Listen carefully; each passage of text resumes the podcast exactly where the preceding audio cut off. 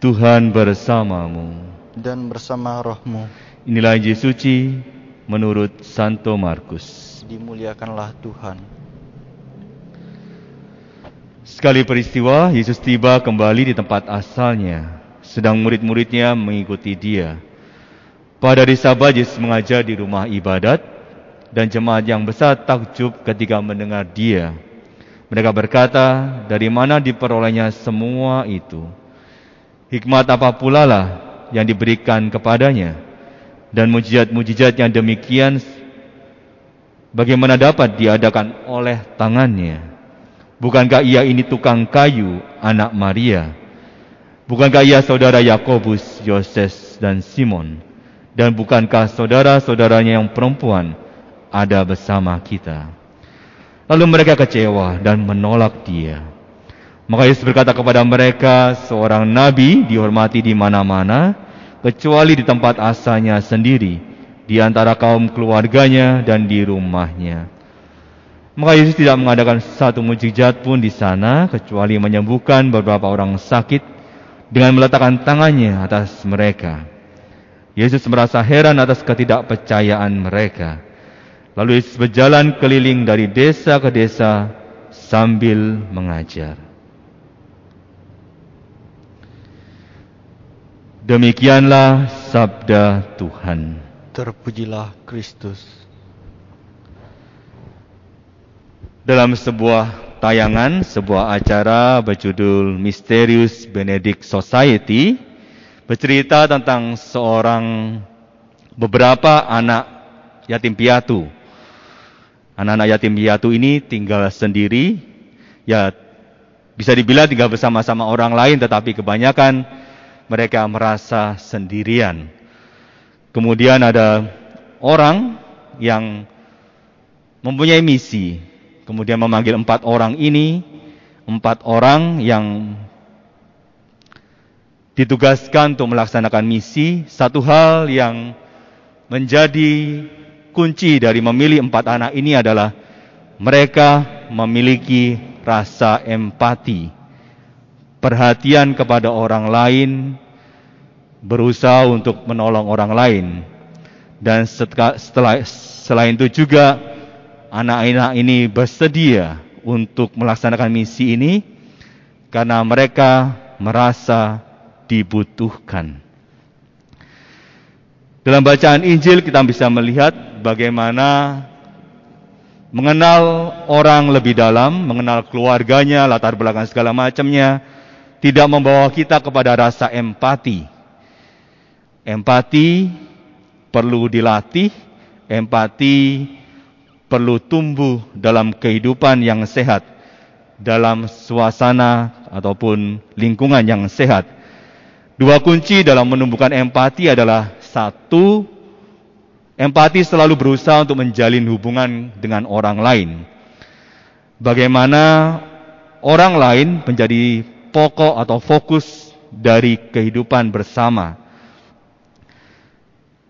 Orang-orang di Nazaret mungkin mengenal keluarga Yesus, di mana latar belakangnya kita melihat, tetapi tidak muncul rasa empati dalam diri mereka. Mereka tahu, tetapi mereka lupa untuk menempatkan diri di dalam kehidupan Yesus itu sendiri.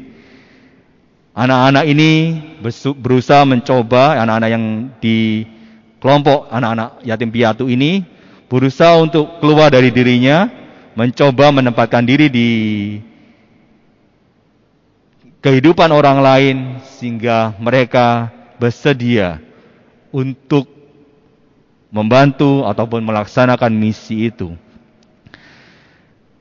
Menjalin hubungan, menempatkan diri dalam kehidupan orang lain untuk merasakan, untuk mencoba hidup dalam kehidupan orang lain sehingga kita bisa memahami bagaimana orang lain itu, kita bisa melihat perasaan mereka, apa yang mereka alami sehingga kita bisa lebih dalam mengenal dan memahami orang yang kita inginkan supaya kita menjalin hubungan.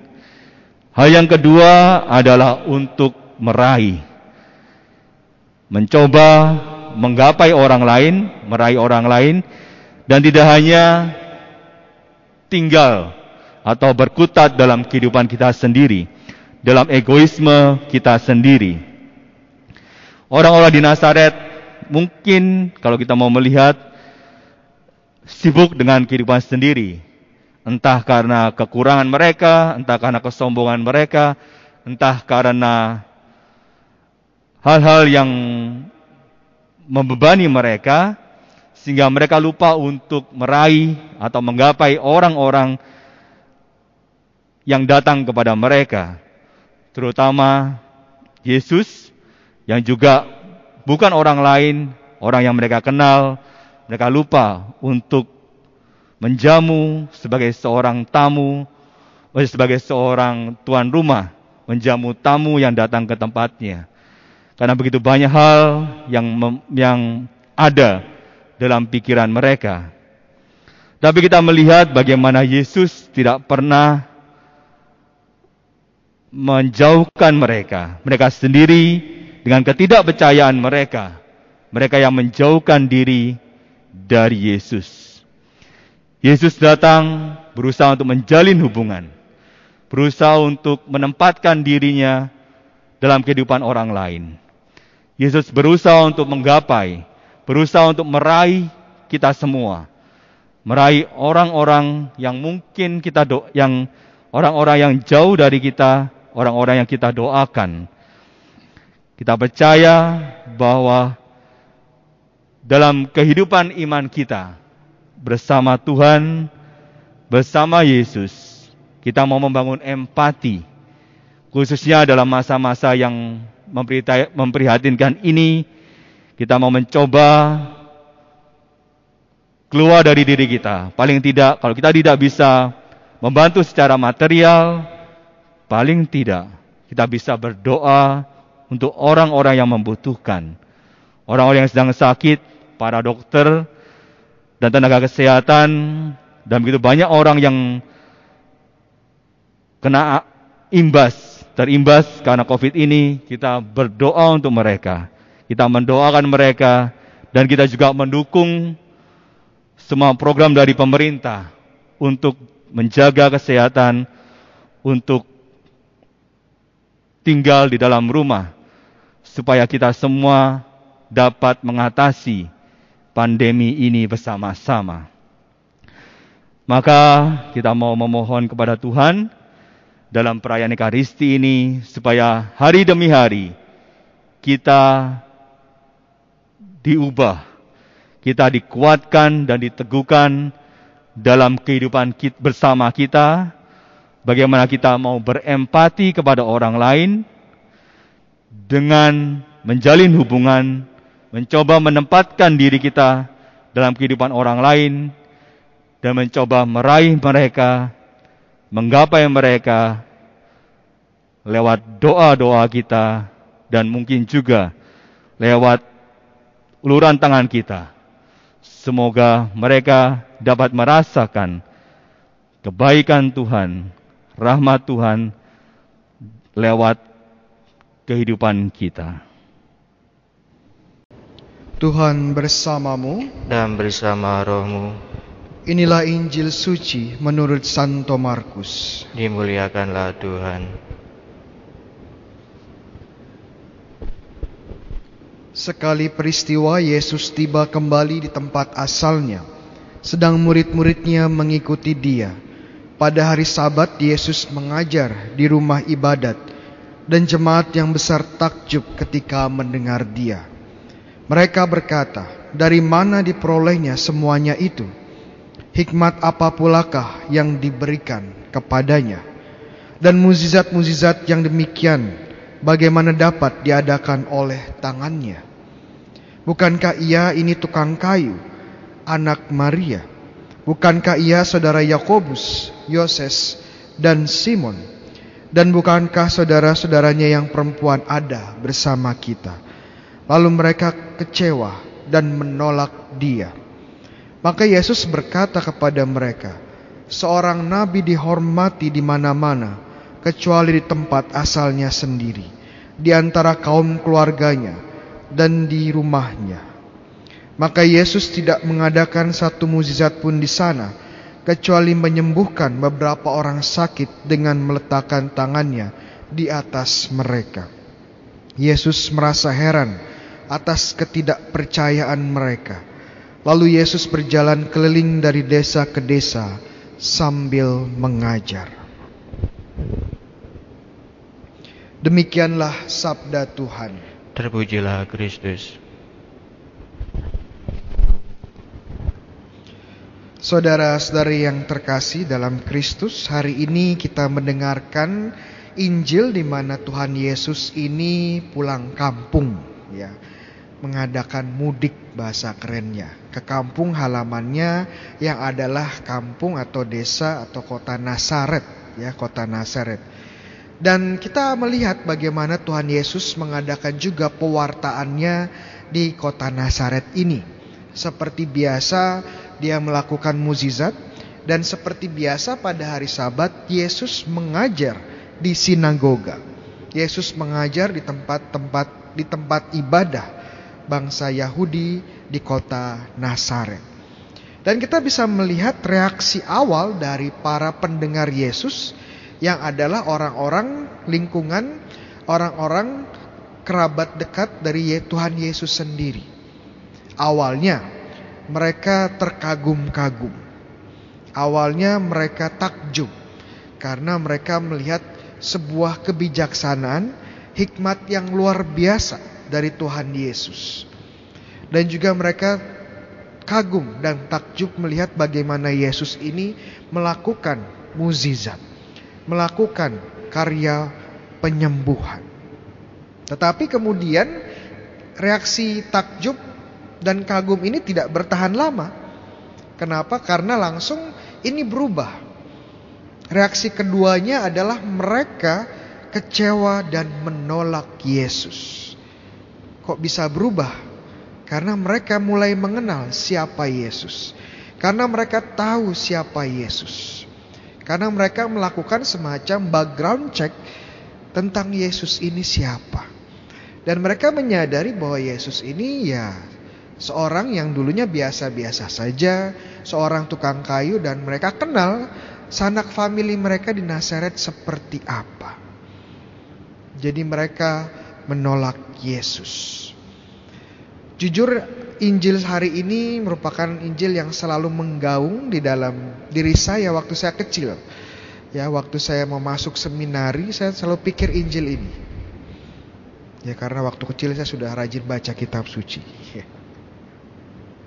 Dan saya berpikir, nanti kalau saya masuk seminari terus jadi romo, kira-kira ya keluarga saya, sanak famili, paroki saya di Bandung akan menolak saya atau tidak ya? Jangan-jangan nanti saya sama nasibnya dengan Tuhan Yesus, ditolak. Ya. Ini menjadi pertanyaan saya waktu masuk seminari, bahkan sampai jadi frater pun, setiap kali mendengar Injil ini saya kepikiran Mungkin saya akan ditolak di keluarga saya, di famili saya, di paroki saya. Tapi puji Tuhan apa yang terjadi waktu saya tahbisan keluarga bersuka cita. Sanak famili ikut bergembira. Warga paroki kami di Bandung luar biasa menyambut kegiatan tahbisan dengan sukacita.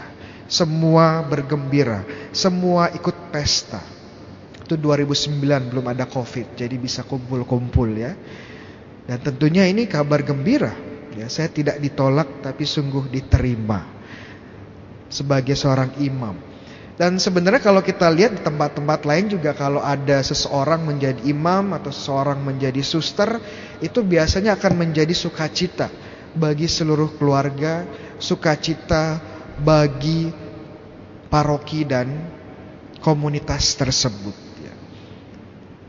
Romo-romo apakah pernah mengalami penolakan sewaktu jadi frater atau penolakan Romo ini nggak pas jadi Romo? Ya ada satu dua tapi memang tidak signifikan ya. Ada beberapa orang yang bilang, wah ngapain sih frater Bayu jadi Romo ya? sayang, ganteng ya. Ya ini penolakan-penolakan biasa lah ya, karena memang kenyataannya seperti itu. Ya. Tapi ya secara signifikan tidak ada yang menolak. Bahkan orang-orang mendukung dan mendoakan. Puji Tuhan. Nah kembali kepada Yesus, jangan terlalu lama dengan Romo Bayunya ya. Kenapa kok Yesus bisa sampai ditolak sedemikian rupa?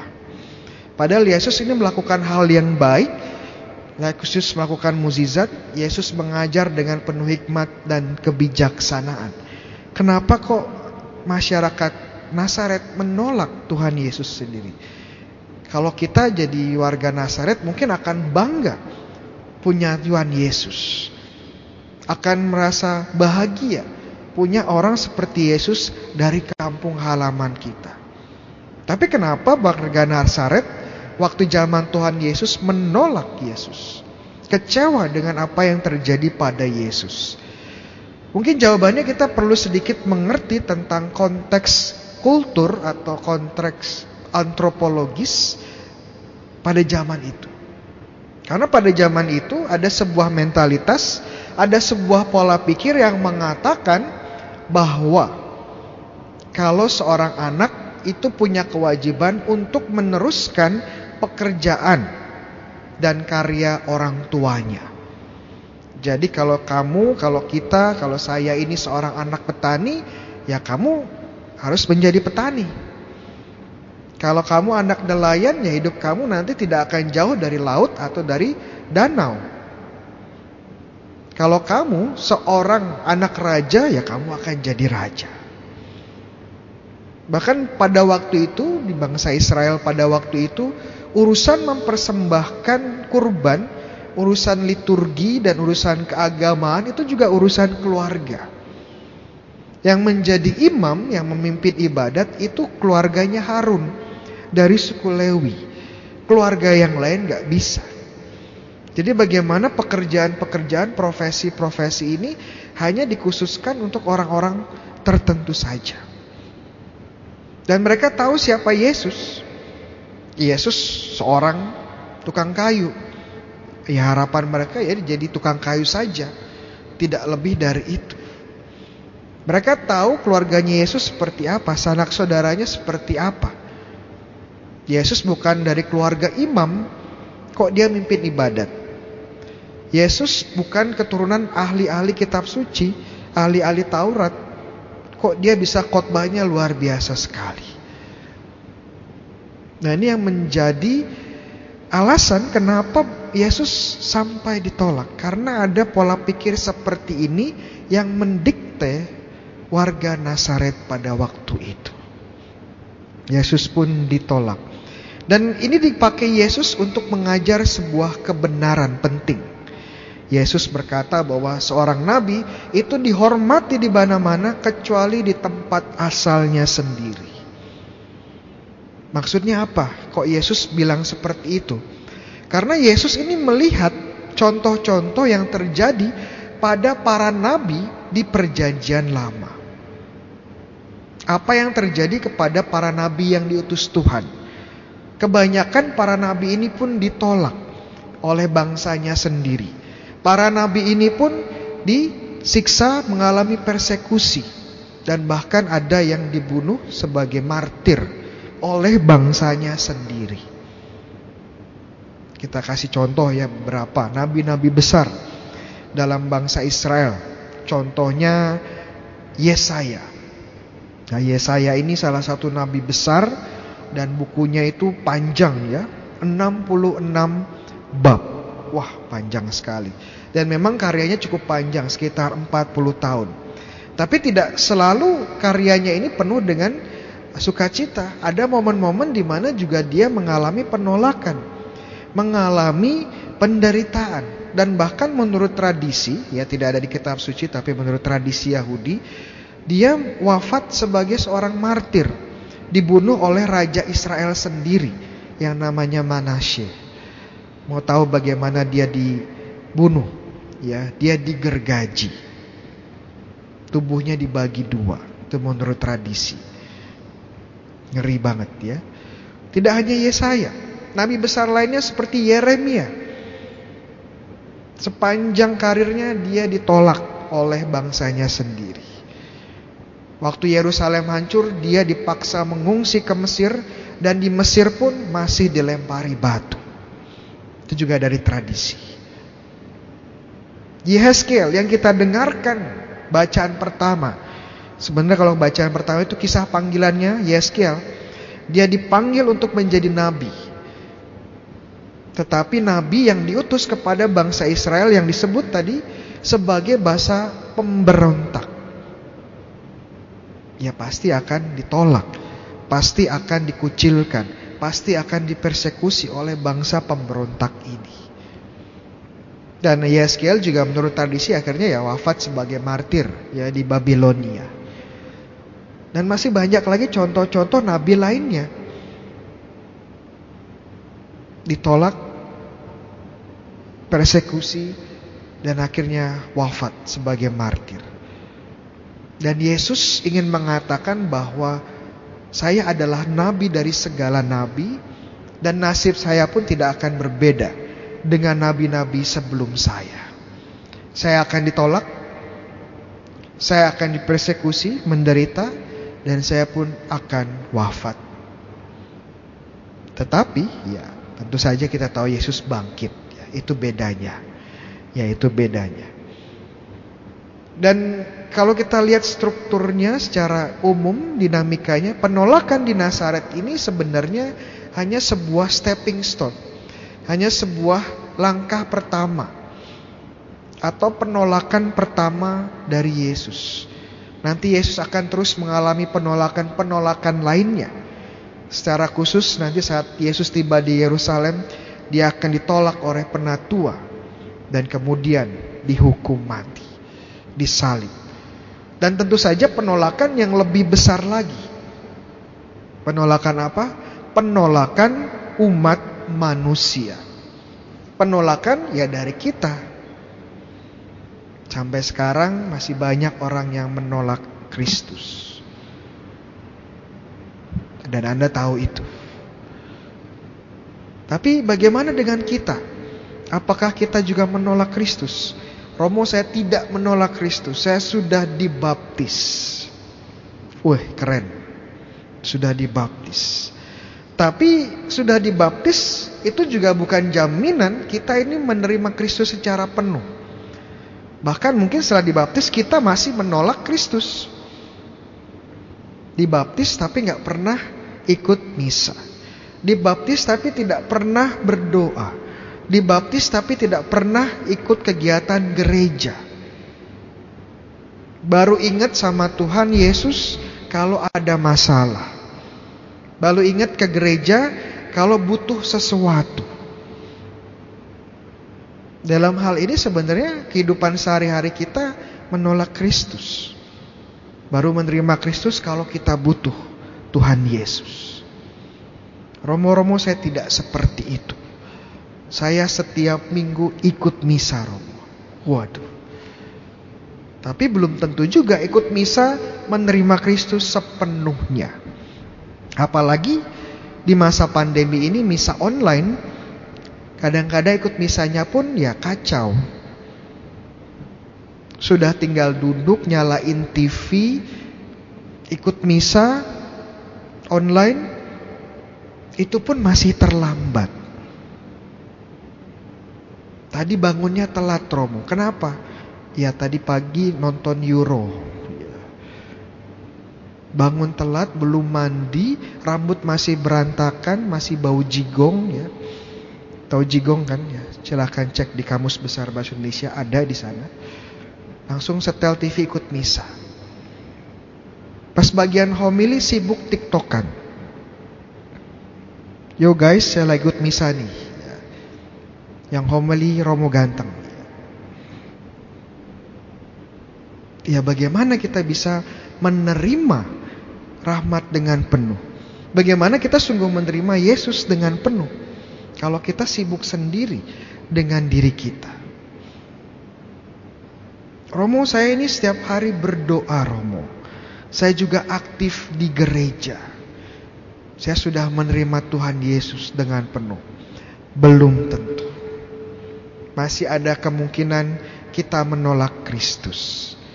Bagaimana kok bisa menolak Kristus padahal saya tiap hari berdoa? Ya mungkin saja kita berdoa kepada Kristus ciptaan kita sendiri. Bukan Kristus yang benar. Coba kita lihat doa-doa kita. Doa-doa kita seperti apa? Jangan-jangan kita berdoa kepada Kristus ciptaan kita sendiri. Tuhan konstruksi kita sendiri. Kita berdoa kepada kita sendiri. Coba lihat doa kita. Tuhan Yesus, saya ingin sembuh. Sembuhnya besok. Kalau nggak sembuh, saya nggak akan ke gereja lagi. Lah yang Tuhan siapa? Tuhan Yesus pagi ini saya mau misa. Dan harus Romo Adrian. Kalau yang keluar Romo Bayu saya nggak mau misa minggu ini. Lah yang misa siapa? Tuhannya siapa? Tuhan Yesus saya mau kaya secara instan. Besok saya harus dapat mobil Lamborghini. Kalau enggak saya enggak akan lagi ke gereja ini. Lah kok seperti itu? Ya ini contoh ekstrim ya. Tapi kadang-kadang keluar juga dalam contoh-contoh sederhana ya. Kita sudah berdoa novena, intensi misa setiap hari. Tapi enggak sembuh-sembuh dan kita pun kecewa. Romo-romo apakah boleh kita memohon kepada Tuhan? Bolehkah kita meminta kepada Tuhan? Jawabannya boleh. Dan bahkan harus. Coba lihat doa Bapa kami. Ada kata di situ yang diajarkan Tuhan Yesus sendiri. Doanya apa? Berilah kami rejeki pada hari ini. Kita diajarkan untuk memohon kepada Tuhan. Tetapi ingat bahwa sebelum kata berilah kami rejeki, ada kata lain di atas yang diajarkan Tuhan Yesus. Bapa kami yang ada di surga, dimuliakanlah namamu, ya. Datanglah kerajaanmu, jadilah kehendakmu. Kita memohon rejeki menandakan kita ini tergantung kepada Tuhan, membutuhkan Tuhan, tetapi semua terjadi sesuai kehendak Tuhan saya mohon hari ini kesembuhan. Tetapi saya percaya ini terjadi sesuai dengan kehendakmu. Nah itu doa orang beriman. Doa yang sungguh ingin menerima Yesus sebagai Tuhan di dalam hidup kita. Teman-teman terkasih, pertanyaan yang disampaikan Injil hari ini adalah apakah kita sungguh menerima Kristus atau kita pun seperti orang-orang Nazaret yang masih menolak Kristus sampai saat ini. Amin. The Lord be with you. And with your spirit. A reading from the Holy Gospel according to St. Mark. Glory to you, O Lord. Jesus departed from there and came to his native place, accompanied by his disciples. When the Sabbath came to begin, he began to teach in the synagogue, and many who heard him were astonished. They said, Where did this man get all this? What kind of wisdom has been given him? What mighty deeds are wrought by his hands? Is he not the carpenter, the son of Mary, and the brother of James and Joseph and Judas and Simon? And are not his sisters here with us? And they took offense at him. Jesus said to them, a prophet is not without honor except in his native place and among his own kin and in his own house. So he was not able to perform any mighty deed uh, there, apart from curing a few sick people by laying his hands on them. He was amazed at their lack of faith. The Gospel of the Lord. Praise to you, Lord Jesus Christ. Please be seated. My brothers and sisters, good morning. Uh, this Sunday, our gospel speaks about having faith in Jesus Christ our Lord. which can also be translated having faith in ourselves, in our own brothers and sisters.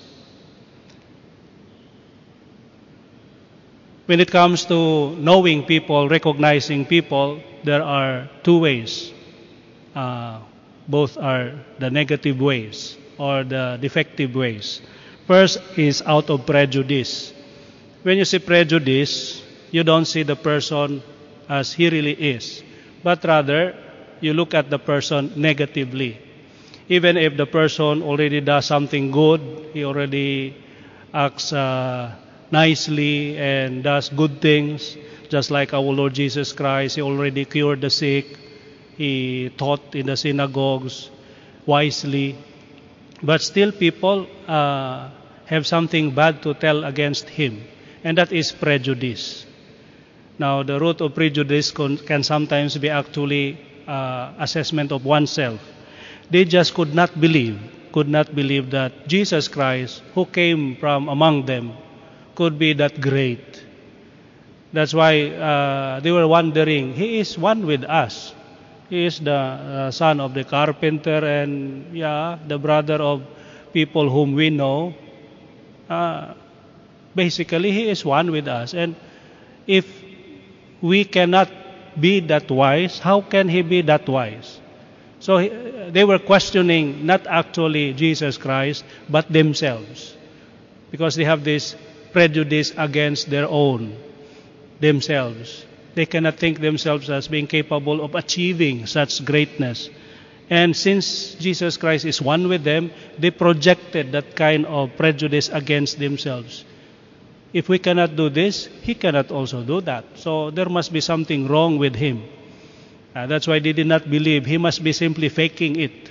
Yeah, somebody must be dictating him, or his wisdom is not real. Yeah, that's why they really question our Lord Jesus Christ, but actually they question themselves. That's prejudice. The other one is bias. When you say you are biased to somebody, whatever the person does, you will always look at it as something good. Yeah, the person already does something wrong, but still you look at it, uh, you excuse quickly because you are biased for him. So prejudice is against, bias is in favor of. That is why in a contest, for example, the relative is not made a judge because he cannot be objective. He can always be biased for. Uh, sometimes in a contest, the announcer uh, proclaim the winner. Without favoritism, the winner is my nephew. Uh, that's questionable. Uh, because how come you become judge when in fact he is your nephew? You must be biased for him.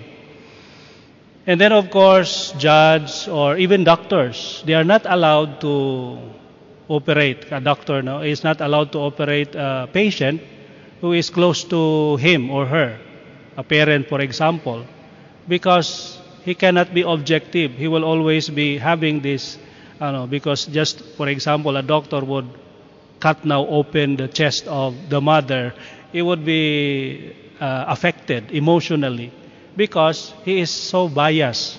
He is so much uh, taken by the person because uh, she is the mother of the person. That's why most likely they would tremble tremble, then with much uh, hesitation and trepidation. That's why they are not. They have to inhibit themselves. A judge, who's uh, the, if the accused is the son of the judge, of course, he cannot be the judge because he will always be biased for the the son. So both ways are not an exact assessment of the person. So our invitation not now is not to be prejudiced against anyone or to be biased for someone. Rather, we really look into the person and try to objectively assess him. But uh, are we capable of doing that? In the perfect sense, no. Because uh, there is limit to what we can know. And there is always weakness in everyone. But that weakness does not actually measure out or use as a measurement to assess the person because we are good not simply because of what we do. Ah, that would be now our mistake. If we measure the person by what he does or what she accomplishes, but rather we measure ourselves in what uh, worth or value that our Lord has given us. So we are worthy, we are valuable, not because of what we have done in life, but because what God has done to our lives. So He has offered Himself, He has bought us with His body and His blood, with His life. That's why our value now is that the value of, of God, meaning His sacrifices. That is why he, he elevated us by telling us, You are no longer my slaves or slaves. I call you friends. And God is our Father. So you are my brothers and sisters. That's why the devil really was uh, env- envious, yeah? Because man already committed a mistake, a severe mistake, but then he was elevated to the status of uh, brother, uh, brother and sister, sons and daughters of the Father, and brothers and sisters to our Lord Jesus Christ. So they were really like, yeah, amazed also. How? How come? So that's why some of their complaints is about that. Well, it is because uh, our weakness become now our strength. Just like uh, Saint Paul in the second reading, he was asking to uh, from God to free him from the thorn in the flesh. What is the thorn in the flesh? Well, to put it simply, a weakness. We do not know what exactly. There are some theories, but the fact is, St. Paul experiences some kind of weakness in himself. From our perspective, he must already be perfect. He was a good, uh, he was uh, an apostle, although not a good preacher perhaps, because in one of the occasion, one of the listeners fell because asleep. So, yeah. But of course, in terms of content and in terms of service, so St. Paul was already a great apostle to the Gentiles, considering that he was preaching not to, to the followers of our Lord Jesus Christ, not to his disciples, not to the Jews or to the Jewish people, but to the Gentiles, those who are the barbarians, the outside the fold of the Jewish people, the chosen people. So he must be great along that uh, along that line. But still he has a weakness and he asked the Lord, "Please take away this thorn in my flesh." But God said, "No. No. Because that weakness is good for you. In your weakness you will find strength." Meaning, ah, this is now the meaning that when we recognize our weaknesses, when we recognize that we are weak, then that's that will open to the possibility of us asking God for help. Now, sometimes when we feel so good and so complete and perfect, no problem in life, we oftentimes forget God because we remember Him only when we are in need. But in times of uh, good, in good times, yeah, we might somehow for, uh, remember Him, but not much because we don't feel the need. So the weakness is there for us to feel the need and to always remember God. And in fact, only in allowing God to enter into our lives that we really become strong. Because without God, we can accomplish nothing. So let our weakness then remind us of our need of God. And then, of course, when we do so, then we really become strong. And then that's now the measure we relate to others. That uh, instead of judging others, because in terms of weakness, everybody has weaknesses. And if we find fault, of course, if the people during his time find fault at our Lord Jesus Christ, who is already the perfect man, how much more to ordinary man? There will always be weaknesses. So the challenge today is to see strength in weakness, to see goodness out of shortcomings. Say, for example, this COVID. Of course, the present pandemic, if we look at it, it's very, its impact is very negative because it, uh, yeah, uh, destroys economy and people are in difficulties. But there are actually good things that somehow forced unto us by this pandemic. One thing is to make us realize that we are weak. Just like the people during the times of uh, building the Tower of Babel, uh, it illustrates man's pride because they speak in one language. That's why they thought that they are already so capable, so strong, that they can reach heaven without even asking God. They will just have to build that building and then they will reach heaven. But then God simply confused them by making them speak different languages that they cannot understand one another. And then everything already crumbled. They could not already communicate with one another. Now, with these modern times, we are so sophisticated. People from far away, we can talk like directly, uh, virtually, of course, but it feels so real. And then the differences of languages, is overcome by translators. We can directly talk to Chinese. Of course, he speaks Chinese, but we can understand it English. We have application. Then communication now becomes so easy, and we become so capable. And then we are overwhelmed by our accomplishments that we forget God. We travel anywhere, and then we feel so capable. Then suddenly this virus, and we are back to zero, meaning back to nature, and hopefully back to God. Back to God. So, this is our invitation today. First, not to put down anyone, but rather to let our gaze penetrate the inner core, the inner goodness of the person. Let us not commit the mistakes of the people in the time of our Lord Jesus Christ, who even did not believe him because of their prejudices against him but rather let us really look into ourselves, yeah, and into others using the eyeglasses or the perspective of our Lord Jesus Christ. He has given us value, His body and blood, His life. That's why we are valuable. And then our effort is not to put down others, but to bring people up, to bring out the best in others. I remember at this point the story about uh, Fulton Sheen, Bishop Fulton Sheen. One time, he was going up to the seventh floor, eh? uh, no, 14th floor, 14th floor in a building. So, uh, getting inside the lift, and then uh, waited to reach the 14th floor. But on the seventh floor, the elevator or the lift stopped and the door opened and there was a lady, an old lady asking, going up or going down?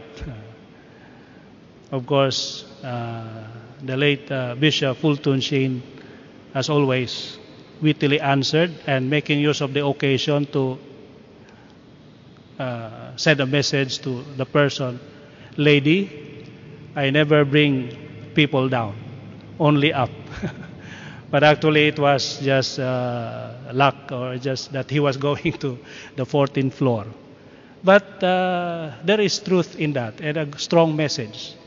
Hopefully, hopefully, we really strive to bring out the best in others, to bring people only up, not down, to really see the value of the person, not to underestimate, not even by his weaknesses. Because sometimes the weaknesses of the person, his mistakes, and his evil deeds would blind us and look at the person as really evil. No, our our uh, task, mission is to see the goodness, uh, to see the goodness in. Uh, you see the prejudice of the people at that time. Our Lord Jesus Christ did not do anything bad. He was curing people, preaching the good news with authority. Still, still, people, especially his home people, uh, did not accept him. Why? Because they were blinded by their by their previous knowledge. Oh, he is the son of the carpenter. Oh, he's just one among us. And we don't feel great of ourselves. Then why would he be great? He must be faking it. So they were doubting him because they looked at him based on themselves.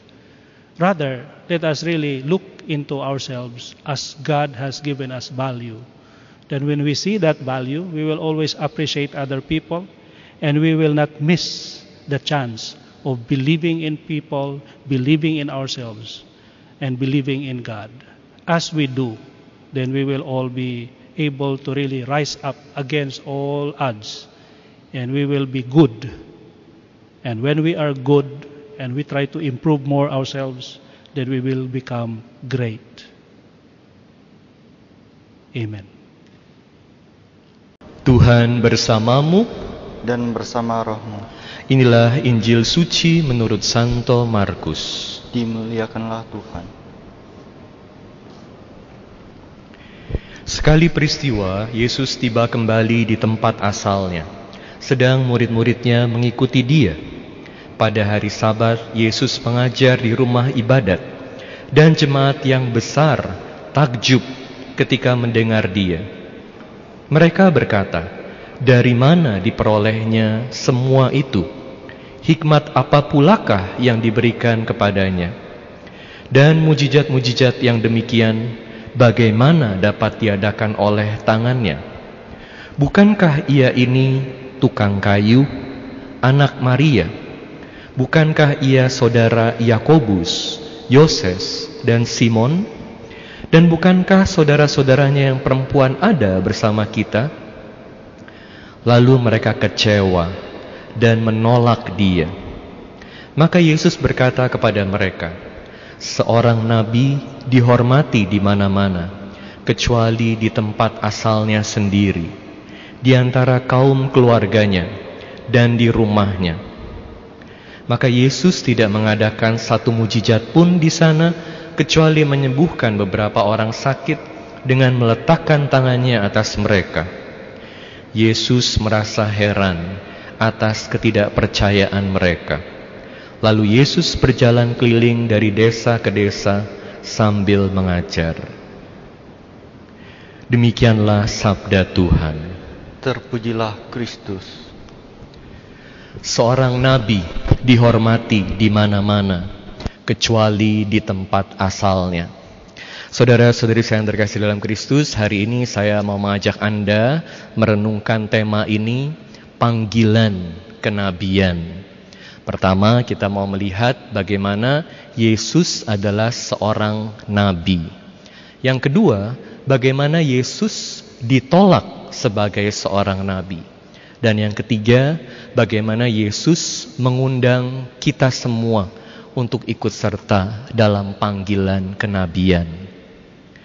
Yesus adalah seorang nabi. Apa artinya seorang nabi? Nabi adalah seorang yang dipilih Tuhan. Ini adalah panggilan yang sangat indah. Dalam Perjanjian Lama, kita mendengar ada begitu banyak nabi-nabi. Salah satunya Yehezkiel yang kita dengar dalam bacaan pertama.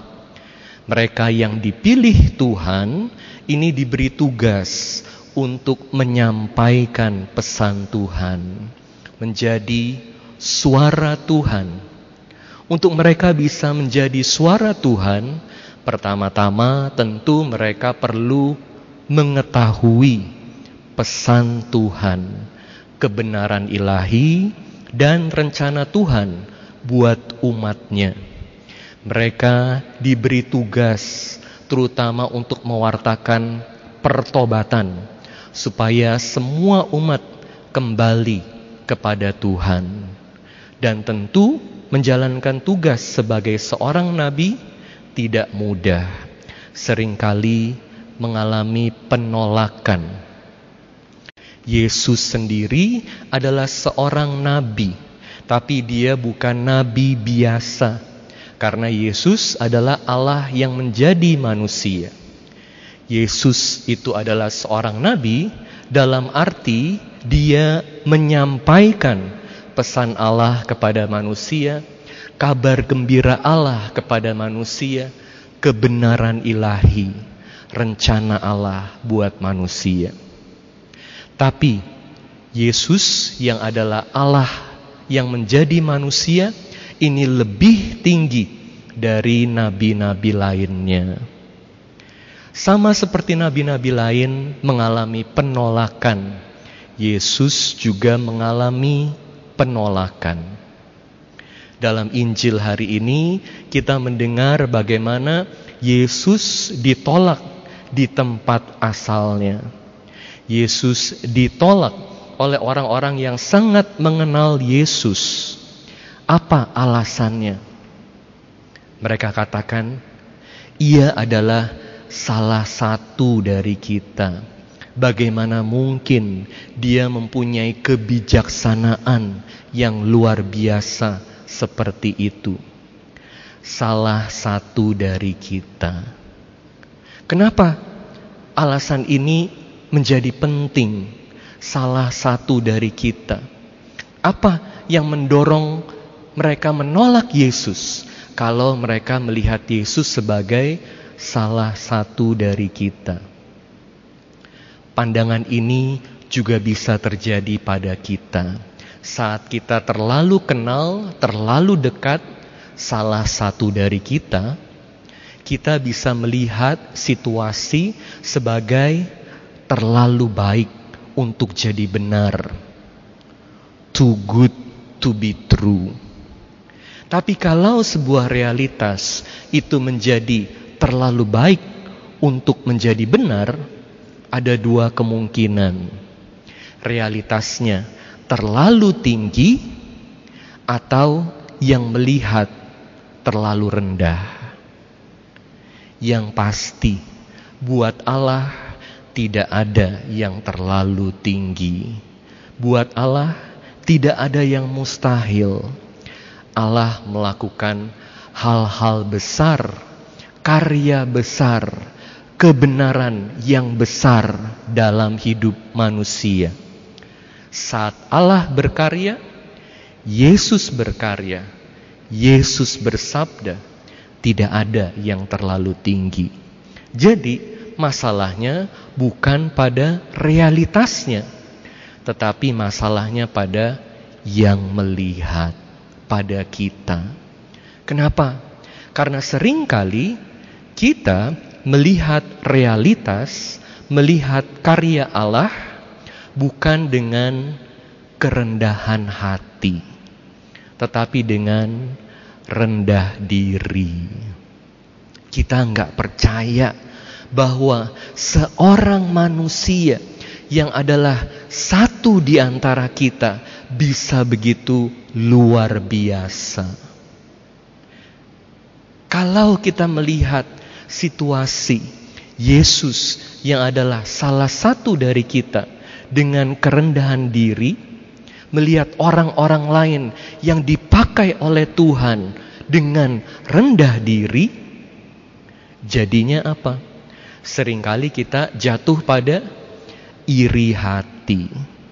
Kalau aku nggak bisa, orang lain juga tidak boleh bisa.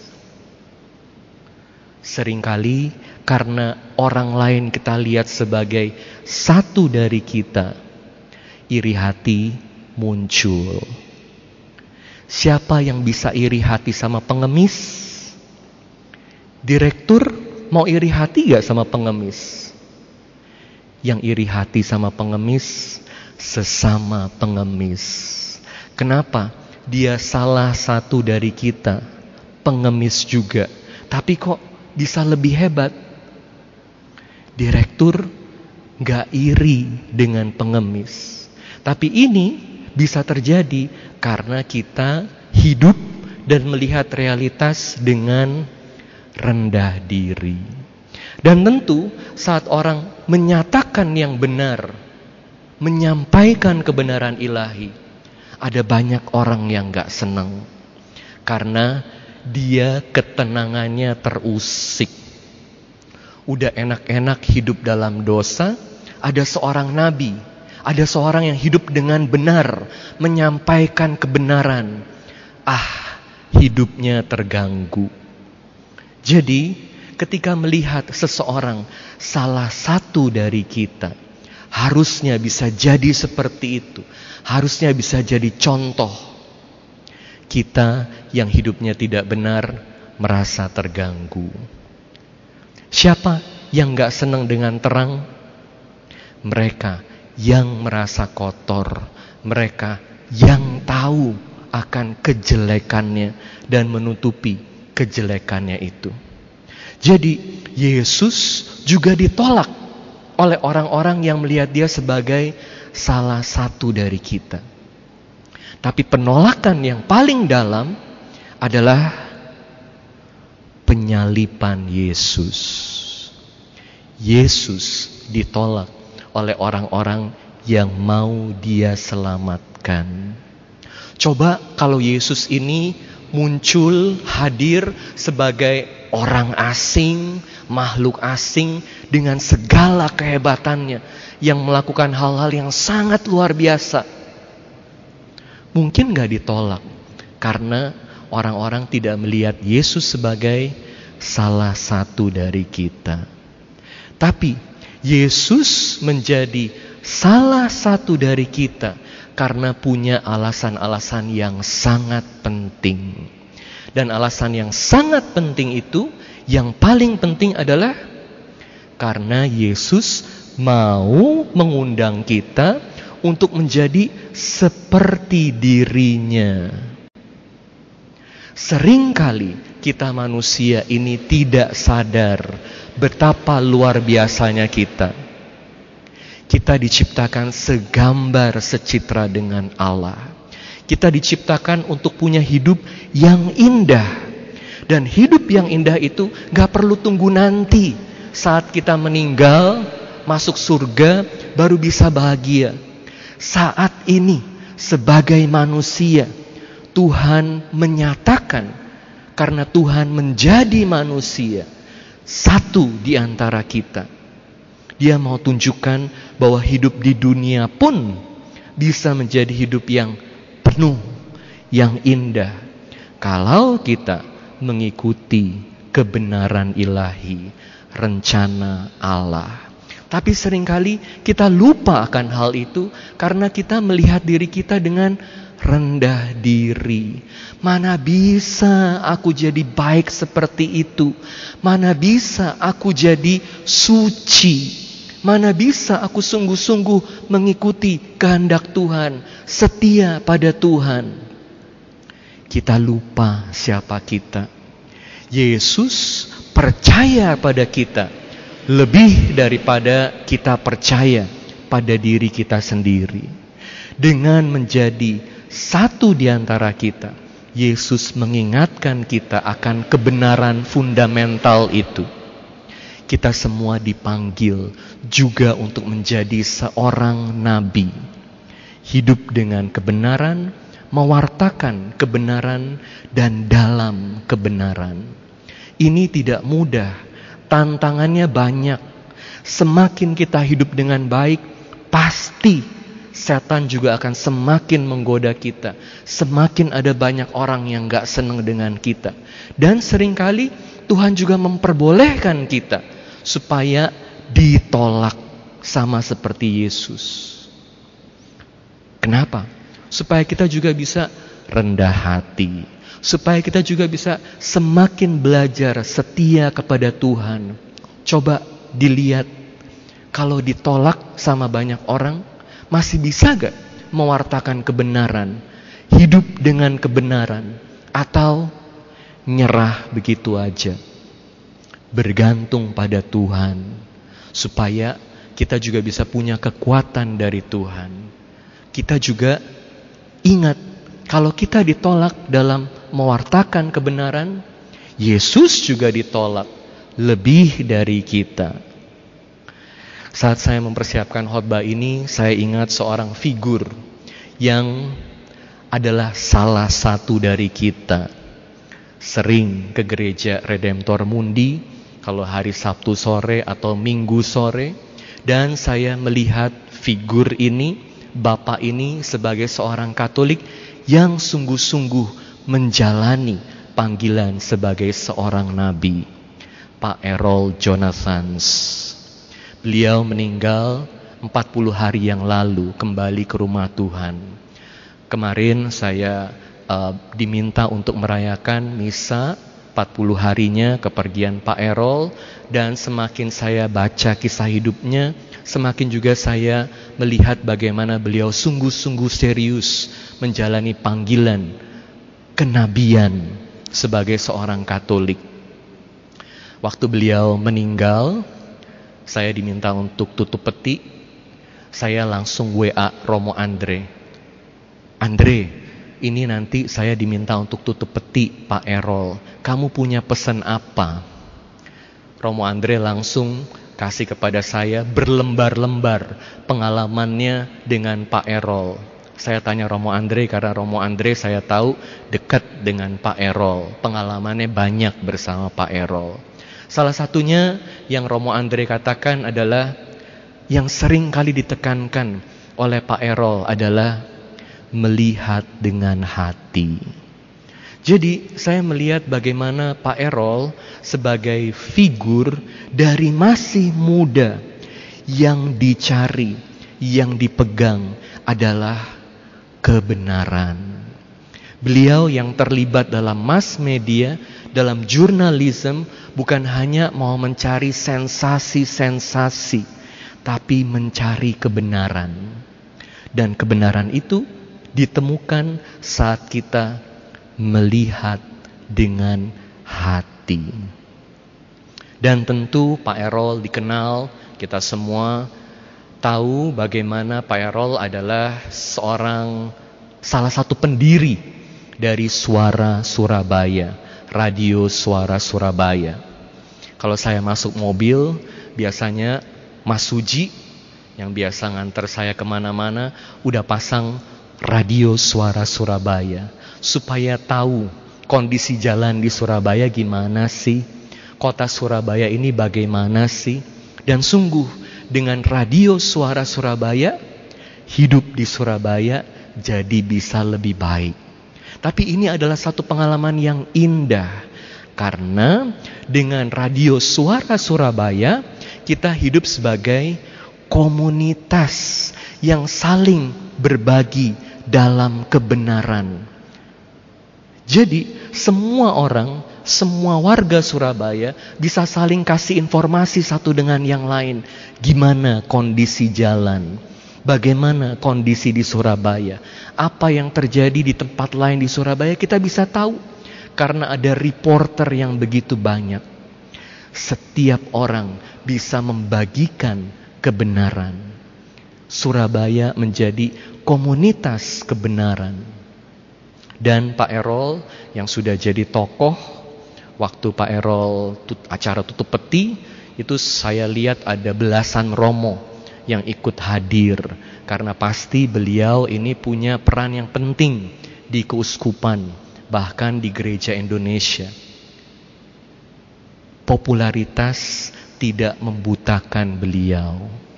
Media kan identik dengan popularitas. Popularitas adalah pengaruh. Pengaruh adalah kekuasaan.